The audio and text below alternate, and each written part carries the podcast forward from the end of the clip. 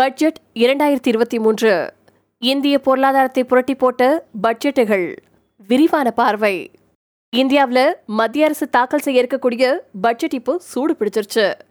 பிப்ரவரி ஒன்றாம் தேதி மத்திய நிதியமைச்சர் நிர்மலா சீதாராமன் ரெண்டாயிரத்தி இருபத்தி மூணுல இருந்து ரெண்டாயிரத்தி இருபத்தி நாலு நிதியாண்டிற்கான பட்ஜெட்டை தாக்கல் செய்யிருக்காங்க பட்ஜெட் அப்படிங்கிறது வெறுமனே கணக்கு வழக்குகளை தாக்கல் செய்யக்கூடிய ஒரு சம்பிரதாயமான நிகழ்வு அப்படின்னு கடந்து விட முடியாது. இதே மத்திய அரசின் பல நிதி அமைச்சர்கள் தாக்கல் செஞ்ச பட்ஜெட்டுகள் இந்திய பொருளாதாரம் மற்றும் இந்திய நாட்டில் வாழக்கூடிய பல கோடி மக்களின் தலையெழுத்துக்களை புரட்டி போட்டிருக்கு. அப்படி ஒட்டுமொத்த இந்தியாவும் கூர்ந்து கவனிச்ச அதிகம் பயணிச்ச சில டாப் பட்ஜெட்டுகள் மற்றும் அதன் தாக்கங்களை பத்தி தான் இந்த பதிவுல நாம பார்க்க போறோம். ஆயிரத்தி தொள்ளாயிரத்தி தொண்ணூத்தி ஒன்னு மன்மோகன் சிங் பட்ஜெட். பொதுவா இந்திய அரசியல்ல நிதி அமைச்சகம் போன்ற துறைசார் அறிவு அதிகம் தேவைப்படும் பதவிகளை கூட தேர்தலில் வெற்றி பெற்ற தலைவர்களே ஏற்பாங்க.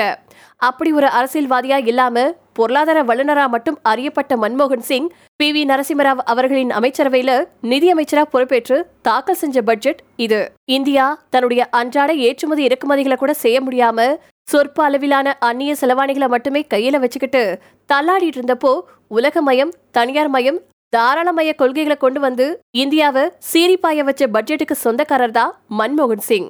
பல பொருட்களுக்கு சுமாரா இருநூத்தி இருபது சதவீதமா இருந்த சுங்கவரி சுமாரா நூத்தி ஐம்பது சதவீதமா குறைக்கப்பட்டுச்சு. மெல்ல இந்தியாவில இருந்து சரக்கு மற்றும் சேவைகளை ஏற்றுமதி செய்வதற்கு வழிவகைகள் செய்யப்பட்டுச்சு.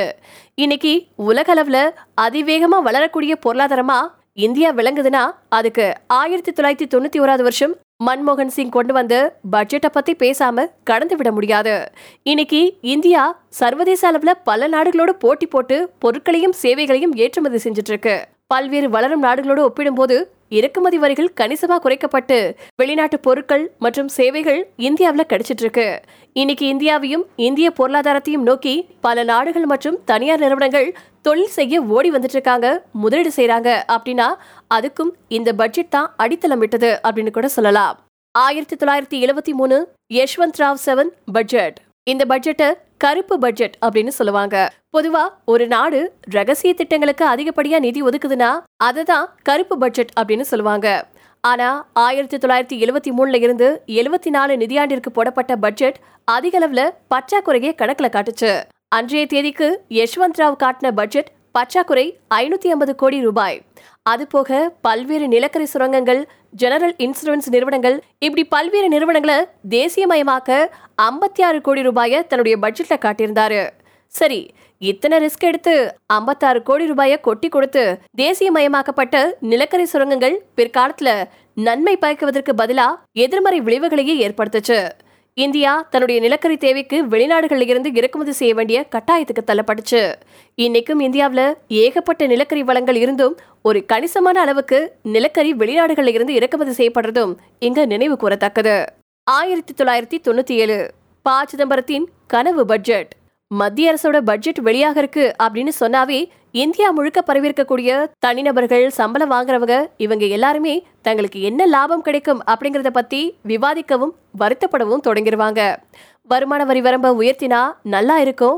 எண்பது சி பிரிவின் கீழாக சலுகைகளின் அளவை ஒன்று புள்ளி அஞ்சு லட்சத்துல இருந்து ரெண்டு புள்ளி அஞ்சு லட்சமா உயர்த்தினா நல்லா இருக்கும். வீட்டு கடனுக்கான வட்டி விகிதத்தை நிலையா ஆறு சதவீதத்துக்கு வச்சா நல்லா இருக்கும். இப்படி பல்வேறு கோரிக்கைகள் எழுறத நம்மளால பார்க்க முடியும். இதுக்கெல்லாம் பிள்ளையார் சொல்லி போட்ட பட்ஜெட் அப்படின்னு சொன்னா அது ஆயிரத்தி தொள்ளாயிரத்தி தொண்ணூத்தி ஏழாவது வருஷம் முன்னாள் நிதியமைச்சர் ப. சிதம்பரம் தாக்கல் செஞ்ச பட்ஜெட் தான். அந்த காலகட்டத்தில் தனிநபர்களுக்கான வருமான வரி விகிதம் நாற்பது சதவீதமா இருந்துச்சு. அதை முப்பது சதவீதமா குறைச்சாரு. பல்வேறு அடிஷனல் சார்ஜ்களையும் நீக்கி எளிய வெகுஜன மக்களும் வருமான வரி படிவத்தை சமர்ப்பிக்க ஊக்குவிச்சாரு. இன்னைக்கு வரைக்கும் இந்திய அரசு ஒரு தனிநபர் வருமான வரியை செலுத்துகிறாரா இல்லையா அவரை முதல்ல வருமான வரி படிவத்தை சரியா நிரப்பி சமர்ப்பிக்க செய்யணும் அப்படின்னு முயற்சி செஞ்சுட்டு இருக்கிறது ஒவ்வொரு பட்ஜெட்டின் போதும் வருமான வரி படிவங்கள் தாக்கல் செய்வதற்கான கடைசி தேதிகளின் போதும் பார்க்க முடியும்.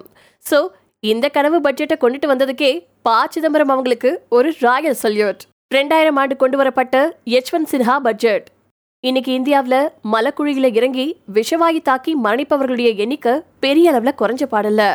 வரதட்சணை கொடுமைகள் பெண்களுக்கு எதிரான வன்முறைகள் சாதிய கட்டமைப்புகள்னு பலதும் அப்படியே இருக்கின்ற போதும் உலக இந்தியா கவனிக்கப்படுதுன்னா அதுக்கு இந்தியாவில் ஏற்பட்ட தகவல் தொழில்நுட்ப புரட்சி ஒரு முக்கிய காரணம். இந்தியாவில் எத்தனையோ அடிப்படை வசதிகள் சரியா எல்லா மக்களையும் சென்று சேராத போதும் யூபிஐ அப்படிங்கக்கூடிய வளர்ந்த மேற்கத்திய நாடுகளின் கையாளப்படக்கூடிய பண பரிவர்த்தனை முறையை விட எளிதான பண பரிவர்த்தனை முறை இந்தியாவில் நம்ம கண்ணு முன்னாடியே நடந்துட்டு இருக்கு இப்படி இந்தியா தகவல் தொழில்நுட்பத்துறையில சிறந்து விளங்க அடித்தளமா அமைஞ்ச பட்ஜெட்டுகளில் ரெண்டாயிரமாவது வருஷம் யஷ்வந்த் சின்ஹா கொண்டுட்டு வந்த பட்ஜெட்டும் குறிப்பிடத்தக்கது. பெருமனே இந்தியாவில் தகவல் தொழில்நுட்ப நிறுவனங்களுக்கு தேவையான விஷயங்களை செஞ்சு கொடுத்துட்டு இருந்தால் மட்டும் போதாது. அந்த நிறுவனங்களை செழித்து வளர தேவையான கணினிகளை சிடி ரோம் போன்ற பல்வேறு பொருட்களுக்கான சுங்கவரி கணிசமாக குறைக்கப்பட்டுச்சு. இது ஏற்கனவே இருந்த ஐடி மென்பொருள் நிறுவனங்களை தாண்டி பல புதிய நிறுவனங்கள் உருவாவதற்கும் உதவுச்சு அப்படின்னு சொன்னா அதுக்கான பலன் தான் இப்போ ஒட்டுமொத்த இந்திய பொருளாதாரமும் அனுபவிச்சுட்டு இருக்கு. ரெண்டாயிரத்தி ரெண்டாவது வருஷம் கொண்டுட்டு வரப்பட்ட ரோல் பேக் பட்ஜெட் பட்ஜெட்னு சொன்னாவே பல்வேறு பெரிய அறிவிப்புகள் புதிய திட்டங்கள் நாட்டை செழிப்படைய செய்வதற்கான கொள்கைகள் மட்டுமே அப்படின்னு சொல்லி கருதிட வேண்டாம். ஒரு சில பட்ஜெட்டுகள் ஏற்கனவே அறிவிச்ச விஷயங்களை பின்வழிக்கவும் பயன்படுத்தியிருக்காங்க. உதாரணத்துக்கு ரெண்டாயிரத்தி ரெண்டாவது வருஷம் நிதியமைச்சர் யஷ்வந்த் சின்ஹா கொண்டுட்டு வந்த பட்ஜெட்டை சொல்லலாம். இந்த பட்ஜெட்ல எல்பிஜி சிலிண்டரின் விலை எதிர்க்கட்சிகளின் பல்வேறு எதிர்ப்புகளுக்கு அப்புறமா குறைக்கப்பட்டுச்சு. அதே மாதிரி சர்வீஸ் டாக்ஸ் கணிசமா குறைக்கப்பட்டதும் இங்க நினைவு கூறத்தக்கது. ஜிஎஸ்டிக்கு பிறகு. பொதுவா இந்திய ஒன்றிய அரசின் பட்ஜெட் அப்படின்னு சொன்ன உடனேயே ஏசி ஃப்ரிட்ஜ் கார்கள் இருசக்கர வாகனங்கள் போன்ற பல்வேறு பொருட்களின் விலை தீர்மானிக்கப்படக்கூடிய அளவுக்கு எதிர்பார்ப்புகள் இருக்கும். காரணம் ஒரு பொருளுக்கான சுங்க வரி இறக்குமதி வரி சேவை வரி போன்ற பல்வேறு வரிகள் பட்ஜெட் காலத்துல அறிவிக்கப்படுறது ஜிஎஸ்டி வரிமுறை நடைமுறைக்கு வரதுக்கு முன்னாடி இருந்துச்சு. ரெண்டாயிரத்தி பதினேழாவது வருஷம் ஜூலை மாசம் ஒன்னாம் தேதி இந்தியா முழுக்க ஜிஎஸ்டி வரிமுறை அமலுக்கு வந்ததுக்கு அப்புறமா ஒவ்வொரு வருஷமும் பட்ஜெட்ல பல்வேறு பொருட்களுக்கான விலை தொடர்ந்து விவாதிக்கப்படுறது நின்றுச்சு அப்படிங்கிறது இங்க நினைவு கூறத்தக்கது.